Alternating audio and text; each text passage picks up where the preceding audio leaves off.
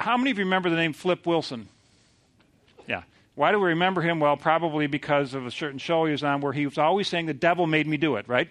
That was his famous line. How he got branded with that, I don't know, but that's, that's who he, well, one way in which our enemy seeks to wreck our lives. In fact, the Bible talks about the thief comes to kill, steal, and destroy, but Jesus said, I have come that you might have life and have it more abundantly. One of the quickest ways the enemy comes against us to get us off track is to break up or mar or influence our relationship with God somehow through us actually doing things that are wrong. And that's through the method of temptation. We see that all the way back in Genesis, right? God creates beautiful world. He creates the earth. He creates the Garden of Eden, puts Adam and Eve in it, and says, Be fruitful and multiply. This is, you know, this is a place I've given to you to enjoy everything here, but there's just one thing, one commandment. Okay, not 10, not 653 under the old covenant, not uh, the thousands that were added on to that by the traditions of men. One commandment. You can do all these things and enjoy life. Just don't touch. Don't take from the uh, knowledge of the good and evil, or in that day you'll die. God gives them one commandment. So they're going happily along, and we don't have exactly chronology of how long it took before the serpent, f- picturing the devil, shows up there, but he begins to encourage them to do the one thing God said not to do. That's, that's temptation. That's exactly what the enemy seeks to do to us is to get us to think about things God has forbidden or tells us not to do as desirable. The problem is there are some things that are pleasurable about sin. There are. Or people wouldn't do it. Okay? There are some things that are enjoyable about sin. But the Bible talks about the fleeting pleasures of sin and that they have a momentary benefit, but they're long term outcome is death and destruction. So the enemy came to Adam and Eve all the way back in the Garden of Eden and said, Well, basically, and I'm paraphrasing, wouldn't you like to be like God? Knowing good from evil? Wouldn't you like to be enlightened? Wouldn't you like to grow in this new way? Since you eat this fruit that God said not to eat, you will become like God. So we appeal to a basic human pride. And unfortunately, Adam and Eve took the bait, didn't they? Both. Who took it first? Right. And so the problem is when God confronted Adam and Eve, who both sinned, who both did it, um, he confronts Adam, and his excuse was, Well, this woman you gave me made me do it, right? He, he tried to cop a plea like he, it wasn't his fault. Wrong, wrong. And then, of course, Eve blames the serpent. Wrong, wrong. Humans have a free will they exercised that free will and did something that was not right in God's sight. That's the beginning of the Bible. There's a reason it's there. That struggle between good and evil, the struggle between God's will and our choosing to do that, and the enemy who seeks to take it away, is throughout the scriptures and all the way into the book of Revelation. So, that is a backdrop. I want to just talk a little bit in, in, uh, as a large group here is how do you picture and how did you grow up picturing Satan? You heard teaching about it for certain if you're in Bible classes or in Sunday school classes. Did you picture him with the red horns and a pointy long tail with a point? Uh, how do you picture Satan? How do you picture him now? Anybody? Very what kind of dress? Natalie dressed? Dressed. Dressed. Dressed well. Okay. Slick? Okay. How else? How do you picture him? Uh, the devil can come in all kinds of forms, whether it's a person or, or anything. So he's all very tricky and not necessarily one type of being. Okay, so you see him being able to express himself in different ways. What I wanted, anybody else with an idea, thought that how you see him?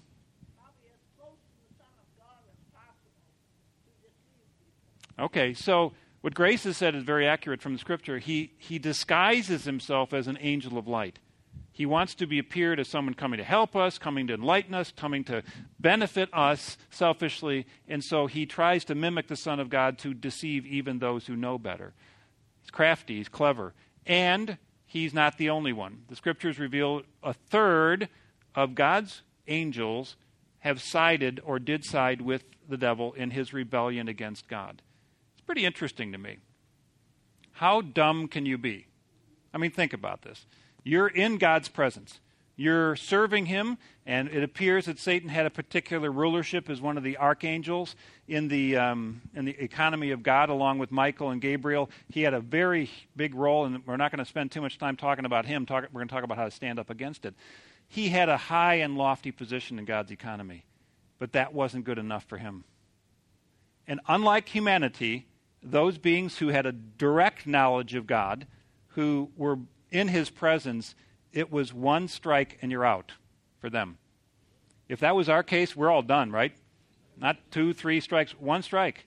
He rebelled against God and he desired to be God and take God's role and take over. So he has been judged and he has been cast down. The fact is, he took a third of the other angels with him, equally beautiful, powerful angels who had a position in God's economy, and they have set themselves up. So, who's the real battle between here? The battle is between God and Satan. And then God decided, after having made those beings, it appears in the scripture, to create us in his image. Even though we were made, the scripture says, a little lower than the angels, a little lower, not a lot lower, a little lower than the angels, God decided in his planning and his, his order of things is to create us a little lower than the angels with the ultimate destiny of us one day ruling those angels in eternity.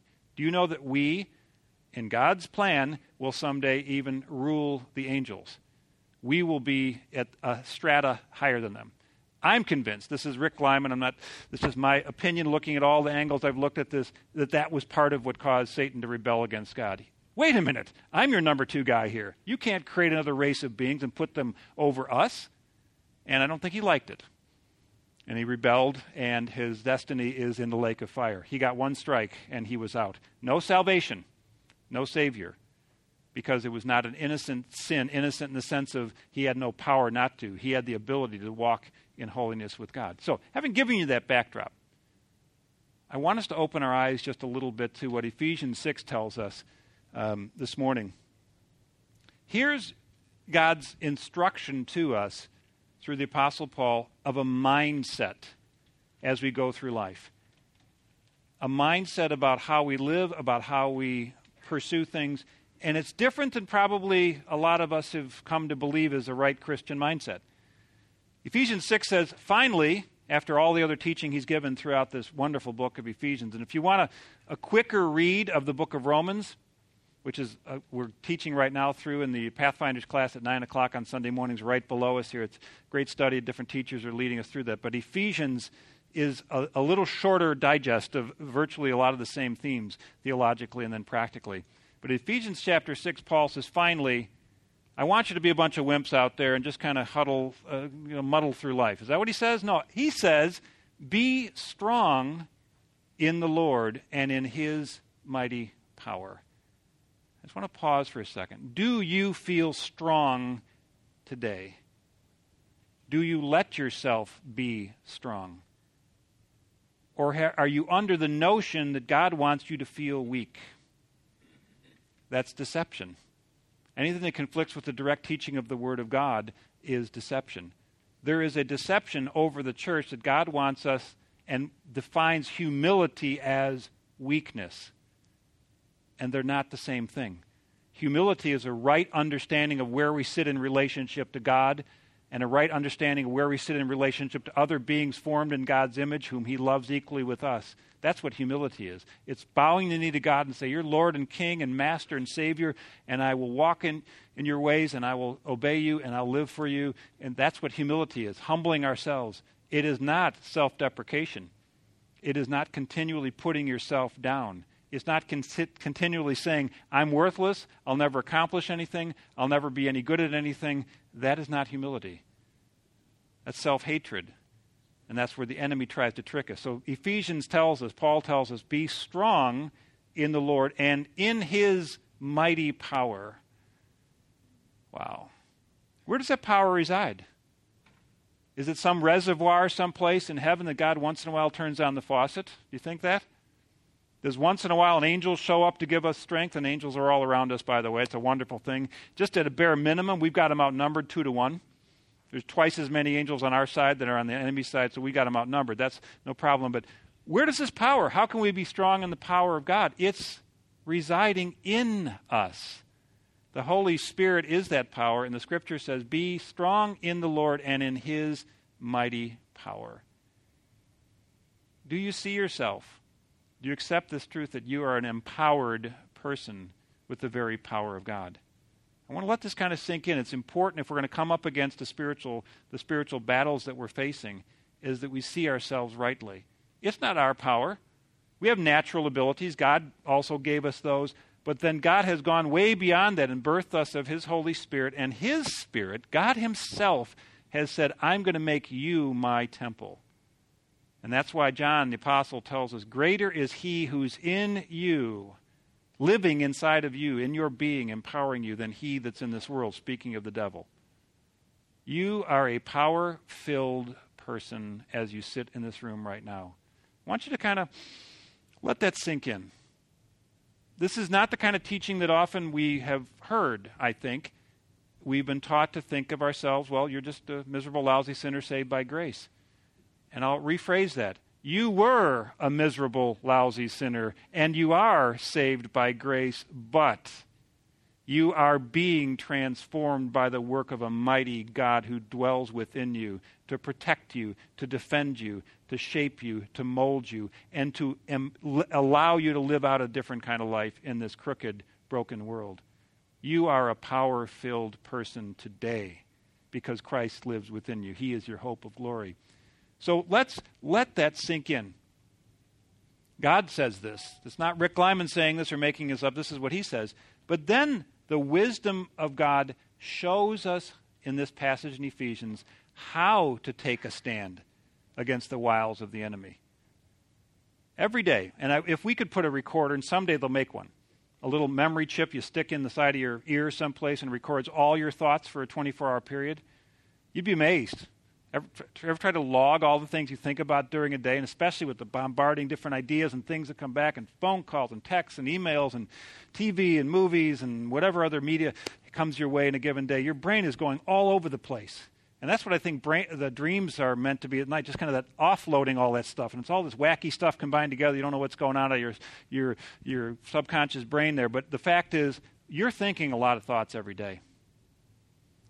And the scripture will in the, later in this passage says to take up the shield of faith and block all the fiery darts of the devil. There's negative stuff coming your way, carefully woven, carefully sewn, carefully put in into the normal things of life that we are accepting into our brains, accepting into our belief structure, accepting into our worldview, accepting into how we see ourselves, subtly sewn in and when we eat that or we ingest that mentally and spiritually, it has a negative effect on us. The Lord would want us to in a position, be in a position to recognize what's going on and put up a shield of faith that says, I don't have to let myself think that way any longer. Bottom line here is what Ephesians 6 will teach us, and we'll get, back, get more of the specifics in a second, is to stand up for who you are in Christ. Stand up. And you don't need to physically stand up. Often when I teach this, I have people physically stand up. I don't want to do that right now. But is in your mind and your heart, you are called to stand before God and stand against the enemy of your soul. He just wants to make you miserable. He can't get you out of the hand of God, and he knows it. Your life is hid with Christ in God. Your name is written in God's book in heaven. You have been saved by grace, and this is not of yourselves. He cannot undo what Jesus did on the cross. He knows it. But he seeks, out of his viciousness and the evil nature that he has, is to make your life as miserable as you will let him make you. It's time we draw a line in the sand and say, Stop. No more. No mas it's time we stand and take our stand. Paul will use that same Greek word four different times, histemi. Stand is to forcibly take a posture that says, I'm not going to take this anymore. I'm not going to think this way anymore. I'm not going to allow my being to be abused by all this negativity anymore. And I'm going to stand up for Christ. Paul says it this way For our struggle is not against flesh and blood, but against, and then he breaks through, he gives us a, a viewpoint of what's going on in the spiritual realm. Four levels of spiritual darkness that surrounds us. We see it personified you might think it's the opposite political party that you're not for, whatever which side of that equation you're on. You might think that's the devil personified. You might think it's the atheists. You might think it's one of the other uh, cultic religions or the false religions that are not following Christ in this world. You might see it, and those are all different. There's a variety of different manifestations how deceiving spirits have created contrary, subtly different religions to deceive people from knowing Christ. But our struggle is not against flesh and blood, but against rulers, authorities, and against the powers of this dark world, and against the spiritual forces of evil where? In the heavenly realms. Not heaven. Want to make a really clear distinction here. They are not in heaven, they don't have a place there. Heavenly, is in the heavenly realms, the scriptures talk about the different heavens. There is the heavens around the earth the atmosphere and the Old Testament understanding of it. That was the first heaven. The second heaven was the outer, the universe beyond that. And the third heaven is the heaven, the heaven not made of this world. The spiritual forces of darkness op- occupy the first heaven, if you will, the heavenly realms around us. But there's a battle going on, our struggle. So, just I want to pause for just a second. Has life ever been a struggle for you? and you keep getting hit from you don't know where it's coming from you, it, uh, you get through with one thing it seems like it's just a barrage one thing after the other after the other i shared this a couple weeks ago in another setting i am convinced god has allowed the powers of darkness to be down here on this earth influ- attempting to influence things for our benefit ultimately for God to have allowed them to leave heaven, cast them out of there with the other third of the angels, and send them to the earth, there had to be a purpose. I believe there are sparring partners on the way to heaven. We are the champions. We're the ones called to go to the prize fight. We're the ones called to live into a destiny in God. Where are their names written in eternity? Gone.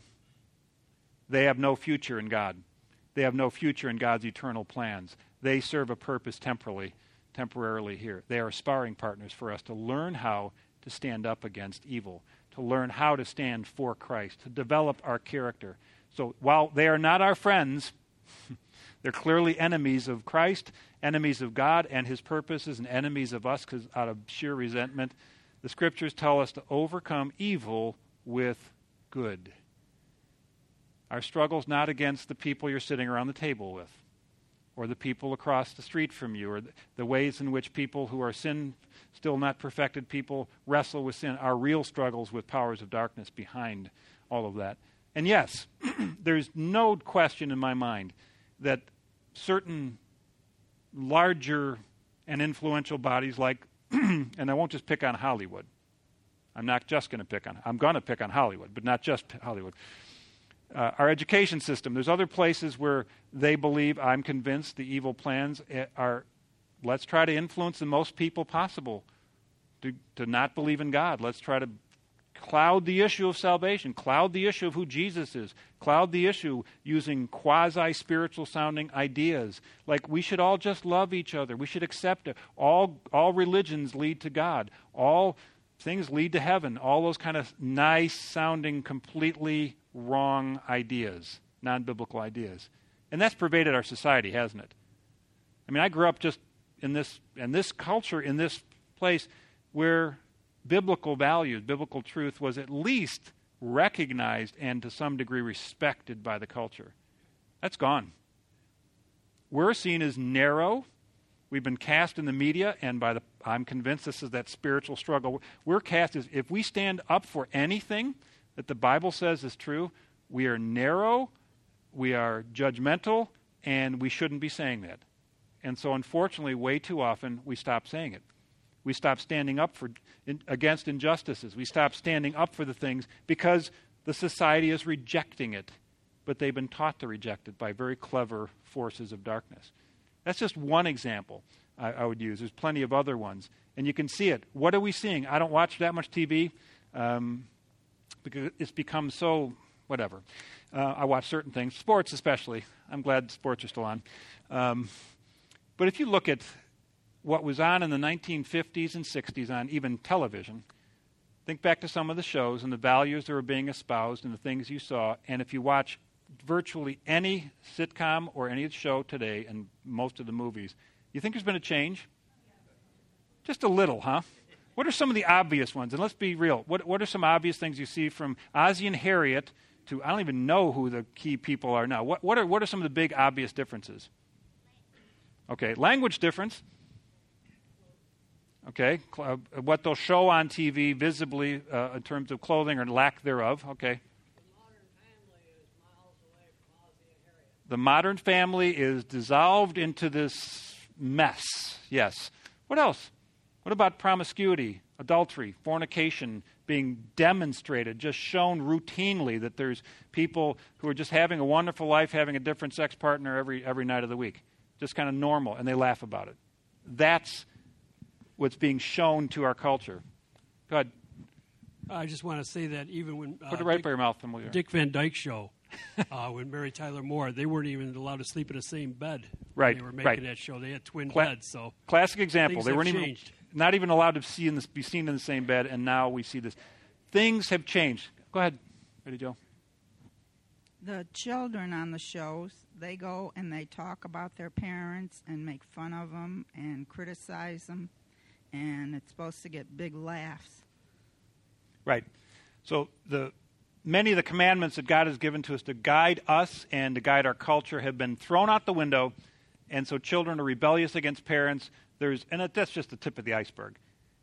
That's happening while we're alive, friends. That's happened on our watch. Do you realize that? Somebody with the desire and the influence, and then they develop the resources, have perpetrated this on our culture, on our once Christian, value based nation. It's happened during my lifetime. I've watched it happen. And we sit back, and are we taking a stand? Or have we conceded? Oh, well, you know, nothing we can do about it. Spiritual forces are running rampant behind the scenes. And you can try to pick out who is it? Which, which person's doing this? Which organization? Which network? Which production company? And you can start to look at it and you can lament that who's in charge of them? Oh, they've all gone off the left. But what are we doing? What are we doing? Now, I've took us to the macro level. I'm going to bring it back down to our, our personal level. If we're not winning the personal spiritual battle and taking our stand every day for who we are in Christ, there's no chance in the world we corporately as a church of Jesus Christ are going to be able to be united and stand together as one force to say no to certain things and establish that there is a moral imperative from the scripture that we're called to stand for to stand up for people who are being abused or being uh, tormented or being in any way injustice perpetrated against them. So this is where it begins is one second dave. It begins with us standing up. And that's why the armor of god that paul will talk about here in just a moment in ephesians 6 is so important. He says put on, you personally, regularly, put on the full armor of God so that you'll be able to take your stand. One sec, Dave. I have watched countless noble, purposeful efforts being made by Christ followers like you and I end up being destroyed because of financial foolishness, moral failure. You get an organization going that's doing great things, and it takes one guy or one woman to fall into sexual sin, and the whole thing is mocked and destroyed. You and I have watched that happen in these last decades. The enemy works hard to take leaders down because he can take off the, disconnect the locomotive where that God, God's purposes are going by getting one person. Think about that. We all have to be strong and stand. So, Dave, go ahead and then we'll move on. Just a few days ago, put it right by your mouth, uh, okay, so we can hear. I'm sorry. Put it right up your mouth. the um, 60th uh, death by abortion in the United States of America. That applies to what I'm going to say next. I uh, spoke a few years ago to a staff member here, and uh, half in jest, half in uh, sobriety, and said, "Why don't we go picket the uh, Planned Parenthood facilities, get ourselves arrested, and do prison ministry?" Okay, there you go, Dave. Um, that opportunity is probably still available. But here's where I'm going Ephesians 6 talks about us being personally armed. This isn't a corporate thing. This is personal. The, the words and the tense and the way that Paul's speaking this is take your personal stand. And this takes some time and effort and energy to understand. Paul says, put on the full armor, not just part of it, so that when the day of evil comes, you may be able to stand your ground and having done everything, still active and influential, that you're left standing when the day is over. I feel corporately the church in America is, is like the sparring partner has been beaten down and keep trying to get back up, and, they, and the enemy, the other person in the, equa- in, in the ring, keeps pushing us back down and defeating us, and we make little headway. It's sad, and it is disheartening there have been some tremendous works begun, and as I've said, and I'm, I'm going to go across this bridge, in many places, churches that are thriving that have been just destroyed from within because people weren't doing what Paul says, not being vigilant. Our enemy is smart, if nothing else. And I, I make very careful when I said before, how dumb can you be? They're not dumb. I don't mean any disrespect to the enemy. We're not supposed to speak of him that way. He's very clever and very smart. He would like to take this organization down because of what we do for Christ. He'd like to take all the other churches in this area, and how many of them have dwindled away to virtually nothing because the enemy's had his way. It's important for us, friends, and I'll say it this way the game is still on. The game's not over.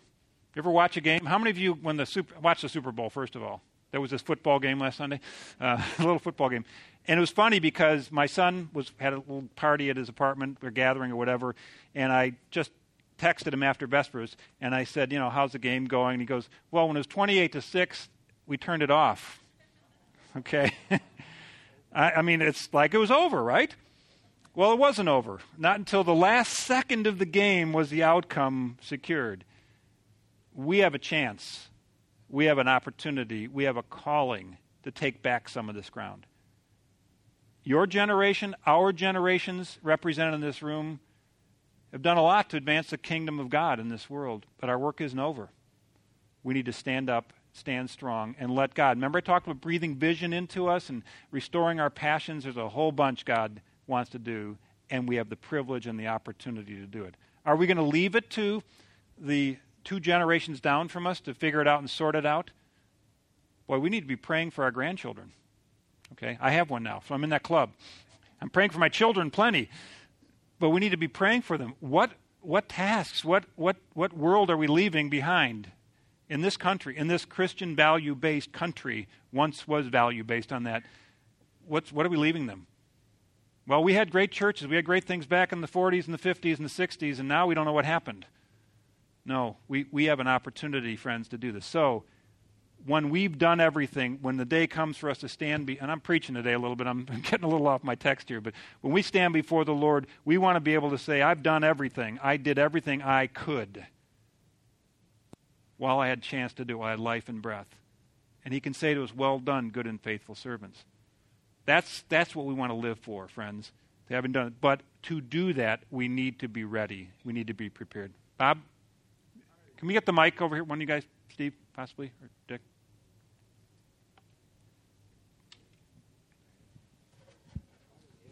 I try.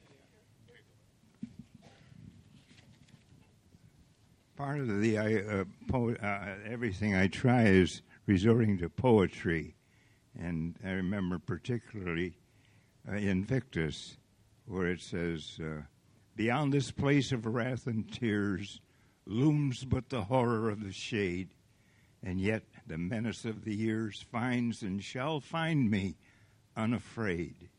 It matters not how strait the gate, how marked with punishment the scroll. I am the master of my fate. I am the captain of my soul. Captain of your soul. Thank you so much, Bob.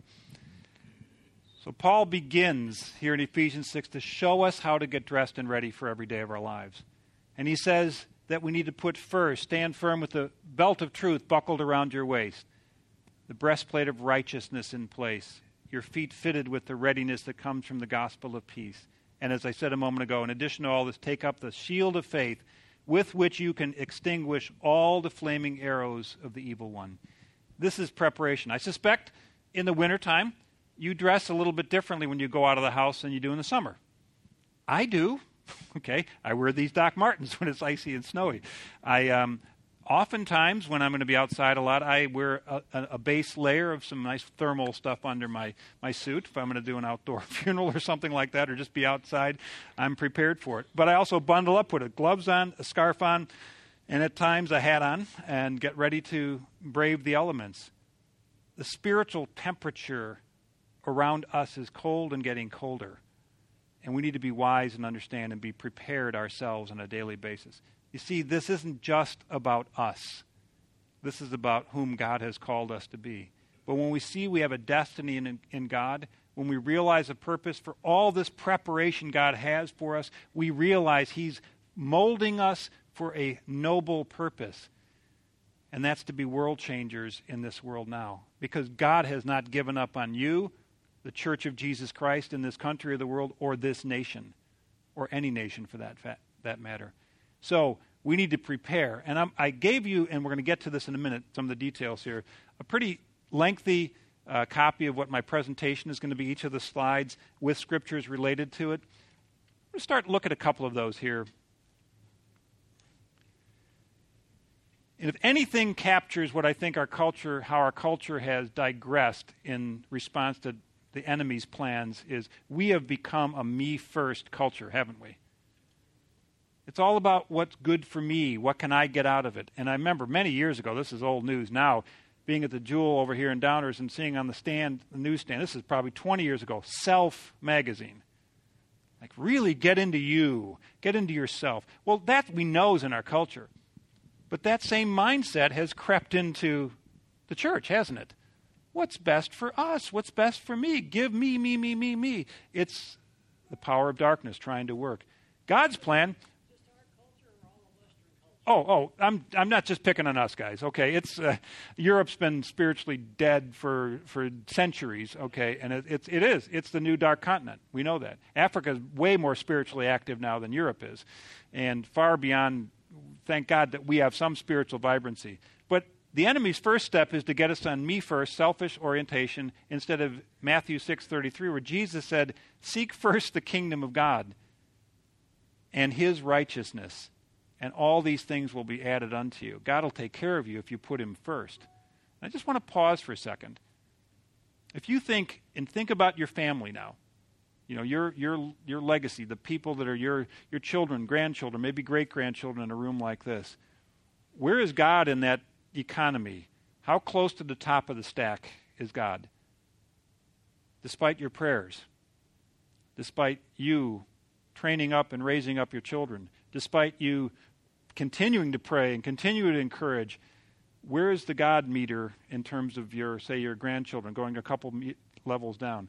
I hear countless times from families here in this church and in many years of ministry that, that there's such a sadness because they've gone so far away. How did that happen? How did that happen? There's a spiritual war going on. Go ahead.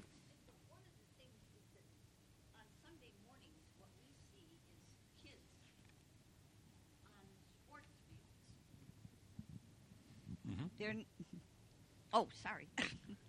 they're not um, in the church. They're not going to church. We all went to church when we were young. Mm-hmm. They're all out playing soccer, they go to the sportsplex to play ice hockey. They're doing everything else mm-hmm. except. Sundays are by no means sacred, okay? And um, for years, I served on the board here at the Oakbrook Little League for I don't know eight or nine years and did a lot of things with that. And at least for an, I had some influence. We didn't play little league baseball on Sundays in those days. We all kept that. I wasn't the only one. There were others that wanted to do that. That's long since. And now school events, school events are planned on Sundays now, and soccer and everything else. That's an example of why God is no longer first because it's just been washed over by other values and things that are more important. So, mm-hmm. yeah, it is one of the tactics exactly. The enemy works in lies. Big picture, he lies. He is the father of lies, the Scripture says. He's the originator of lies. The first lie we know he told and to on the human race was back in the Garden of Eden when he said, You won't die.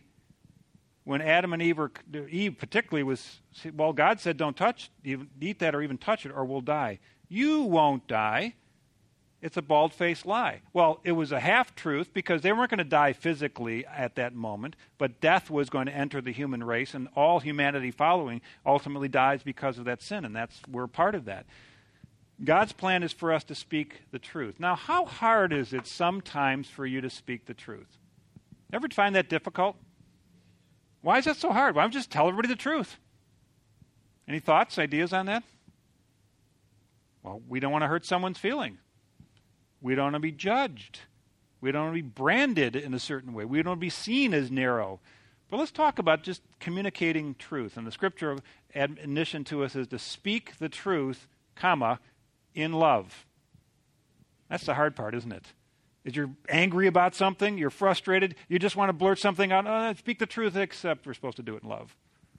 Why in love? Because then someone understands you care. They might actually listen to you if you do it in love. If you just blurt out unfiltered truth, um, nobody's going to listen. They're going to just put up their defenses and be arguing back and combative.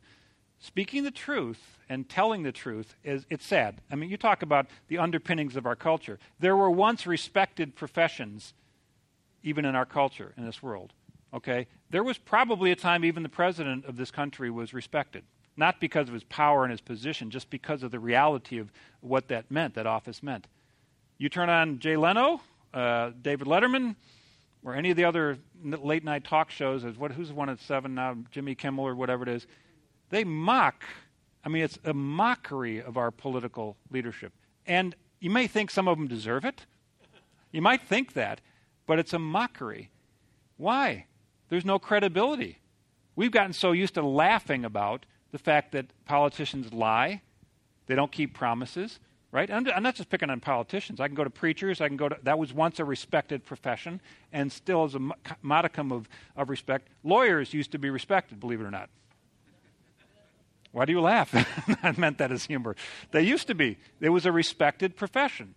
It isn't anymore. Why? Because it seems like, and the O.J. Simpson trial is an example of that, of just a few years back, where somebody that appeared to be just caught red handed doing something with all kinds of evidence, and because of a clever legal defense, he got away with it. Okay, now I don't know which side of that you, if you watched all those trial hours and it was just mind numbing after a while. The fact is, lies, deception have woven into the fabric of our. Who can you trust anymore? Well, the answer to that, friends, is you and I. People need to be look, look to Christians to be truthful, to be honest, to keep their word, to live with integrity. This is what's putting on that breastplate of righteousness. Part of it is about is people have to turn to somebody in a world where there's no handles to grab onto anymore, a world that's sinking in quicksand around us. There's desperate people. If we think things were tumultuous in the 50s and 60s, yes, there was a Vietnam War, yes, there was our dear President Nixon, who was on the verge of another landslide victory and then made a foolish choice, other events that took place, but people still had handles. They could still see, recognize the truth if they heard it or saw it. In our world now, there's no place to recognize it. We're it. We're the light of the world, and we remain to have that opportunity. I hope I'm not sounding negative. I'm trying to be realistic, and if we're going to take our stand now, we need to be ready to do this. So, lies have permeated our culture. And in many cases, people think, and these surveys have proven this, is it okay to lie? And in, in many cases, well, yeah, sure, if you've got a good reason to. Well, that just kind of gives you a, a, just a sliding scale there, doesn't it? If you've got a good reason to lie, then it's okay to lie. And then what, what quantifies a good reason? Well, whatever you feel like, what seems best for you in the situation what, all of this undermining of our culture, and this is just one of the slides, and I've got plenty more that I'm going to leave with you, and we'll get back to next week. It's created an atmosphere of fear. When you're afraid, do you act normally? No, your senses are heightened. You're aware of one thing that you're oftentimes obsessed. And I'll share a, a funny story about me. I don't like bees a whole lot. I don't like wasps and it probably stems from when I was a, about an eight year old, nine year old, playing catch with one of my friends, and the ball went up on the roof of his house. Michael Wells, my friend Michael, And so we somehow managed to climb up the, he climbed up or got a ladder and got up into the gutter where the ball was. And out of the, the gutter came a wasp that stung him right between the eyes. And he was screaming his head off, and I was like, I became afraid of them. So I remember some, some years back, um, there was a wasp or a hornet in the basement of our house over here. And it was, you know, buzzing around. I thought, well, I really don't want to get stung by this thing. So I took great measures. Now, you're going to laugh. You can, you can laugh out loud if you want. I put on my cowboy boots, so they're leather up to here. I put on several pairs of pants and sweatpants. I put on a leather jacket and then an overcoat down over this in the summer, okay? And it gets better. And then I have a uh, a helmet from like a motorcycle helmet. I put that on, put on thick gloves that the thing couldn't sting through, and went down there with a spray can of this, you know, the spray stuff. And the poor thing had no chance. Of course, he wasn't going to hurt me. You may laugh, but he wasn't going to hurt me. Tell you that. Fear will make us do weird things sometimes. The enemy of our souls wants you and I walking around in fear instead of a God confidence that says, I'm on this earth to make a difference and nothing's going to stop me. Fear is a powerful, it debilitates us, it encumbers us. First John tells us in chapter 4, he says, God's perfect love casts out the biggest fear, the fear of God. There is no fear in love, but his perfect love casts out that kind of fear. Because that kind of fear of God has to do with punishment that He's going to punish us. We can live confidently in our relationship with God and not live in fear of the enemy. But fear is powerful.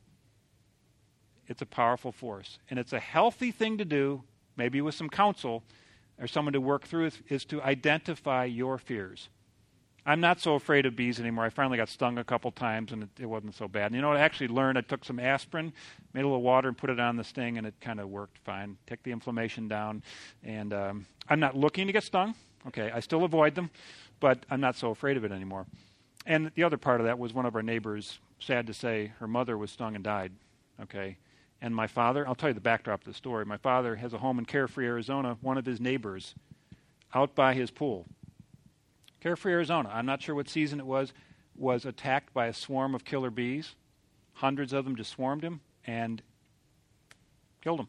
So I had practical reasons for fear. Some of us have practical reasons for the fears that we have, but a lot of our fears are irrational. A lot of the fears we have fear of failure, fear of being rejected is because we have failed, because we have been rejected. We've tried to do something good. We've tried to start a new movement. We've tried to do something positive to influence things, and we've been kicked back. We've been pushed down, and we're afraid of that. We cannot let fear be the fuel of our lives anymore. We need to take up that shield of faith, which is the other end of the spectrum. It says, God is with me. With God, I can do all things through Christ who strengthens me. We're afraid of trying to make waves, aren't we? We're afraid of even saying boldly and strongly what we believe about something because we're afraid of the rejection that's going to come from it. There's stuff burning in your souls that you'd love to be doing, but you're afraid. It's a good thing to take an inventory, not to be morbid about it, but to recognize it, and then allow that love of Christ that's inside of you to be stronger than your fears. Maybe you've been afraid of going on a mission trip someplace afraid of being in a place where they don't have good medical care or medicines, and, and for some that's an appropriate consideration. Um, I'm not real fond, like I said, of small bees. I spent some time in Haiti years back, and there were bugs, I'm not exaggerating, the size of a box of Altoids flying around in the room I was in. I, you know, I wasn't real happy about that. Okay, I slept under my covers. Okay, I mean, with a net over me. I mean, I didn't want these things crawling in bed with me. Now I just created more fear for some of you to going to Haiti. No, I didn't mean to do that. the, the fact is, love has got to be the power, the force, the energy that we follow. Because when you love enough, you're no longer afraid of what's going to happen to you. It was love that fueled Jesus as he carried the cross up Calvary's Hill. He was thinking about you and me. For the joy set before him, he endured the cross. That was love. He was not afraid of suffering. He was not afraid of what lay ahead of him. It was love that fueled him. And that power of that love is inside of you by that spirit we talked about at the beginning. There is a loving God pulsating inside your being, wanting to move you in a powerful way forward to do the things He put you on this earth to do. We cannot let fear rule us. Last slide for on this page here is discouragement is a powerful debilitator because it says, I've tried before and it didn't work. Uh, and therefore, the equation we do is, well, therefore, I'm not very good. I'll never be good at this, or I'll never be able to do that. Discouragement means taking out the courage out of you. When you think of courageous people in our world today, who are, maybe not just our current events, who are some courageous people you can think of? Go ahead.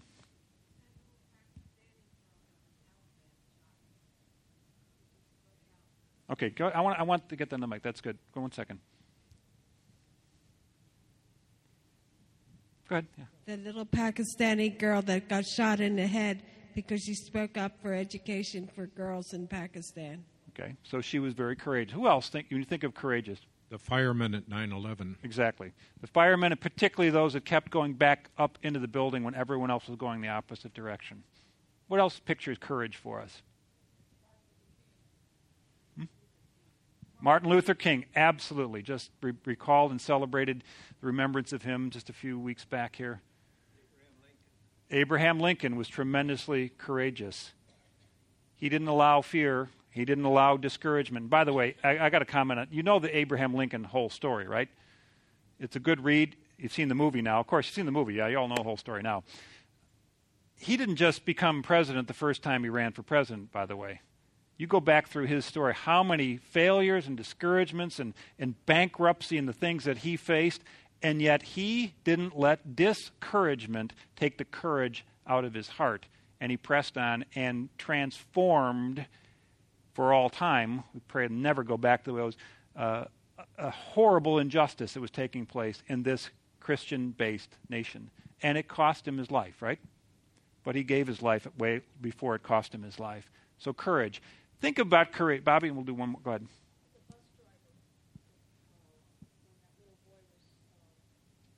Right. Just recently, when the little boy was being um, kidnapped, the bus driver basically in trying to protect him, lost, lost his life. Courage will cost you. Courage can cost you, and that's why we hold back. But we cannot live in the fear of what might or could happen to us if we're going to live out our lives in God's way, overcoming fear and discouragement and really being God's people. We need to let that courage rise up inside of us. When we are discouraged, we're hiding we're hanging out someplace in a, in a place in our being that is not where God wants us to be. I need to, Bob, one more thing, and then I need to wrap up. I know we're coming up on 11:15. Well, can, Steve, that mic's much louder. Can we use that one? One second. Wait till the mic comes to you, Bob.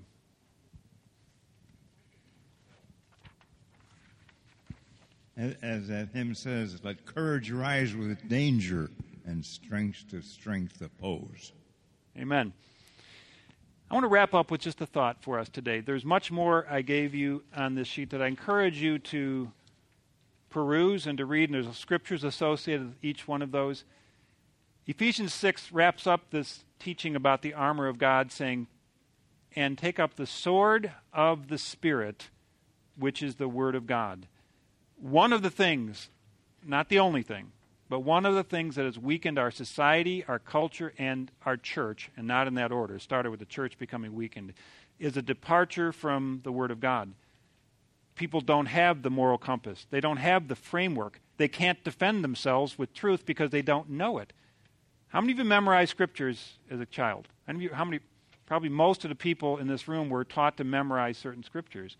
Thy word I've hidden in my heart that I might not sin against you, David says knowing what the Bible says equips us that much better to be able to take our stand and to cut through the lies.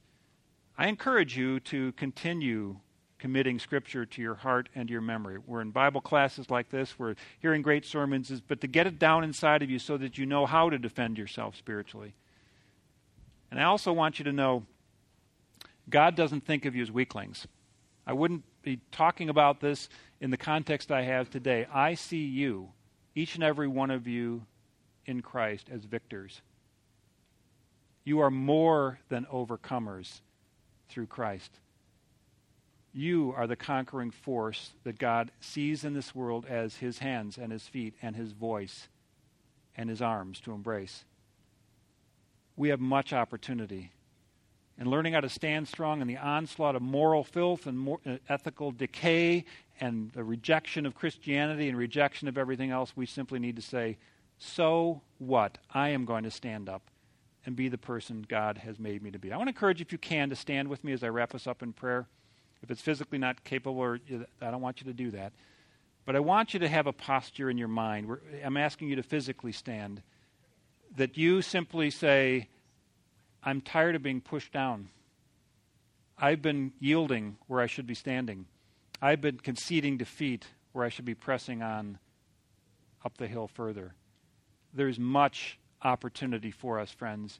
And part of us standing strong is drawing that line in the sand and says, I'm not going to sit down idle any longer. I'm going to do what God put me on this earth to do and finish the race. As the apostles Paul said, I have kept the faith. Faith, I have finished the race. Let's pray. Father, I thank you for your plans and purposes in our lives. That we are the victors. We are following in that triumphal procession of Christ because of the victory he won. Lord, thank you that you stripped the enemy of his authority over us at the cross, disarming the powers of darkness and making a public display of them. And now we are under your authority, we're under your influence. Lord, we pray that you'll enable and help us to properly prepare and equip ourselves to take our stand in our personal lives, take our stand in our families, take our stand in our church take our stand in this culture, in this society that you have not given up on. That we are that light of the world and salt of the earth. And I pray, Lord, that you will empower us afresh by your Holy Spirit to equip ourselves, to be strengthened in the Lord, and then to take our stand for your glory and for your honor. In Jesus' name we pray it. Amen. Amen. God bless you. Look forward to seeing you next week.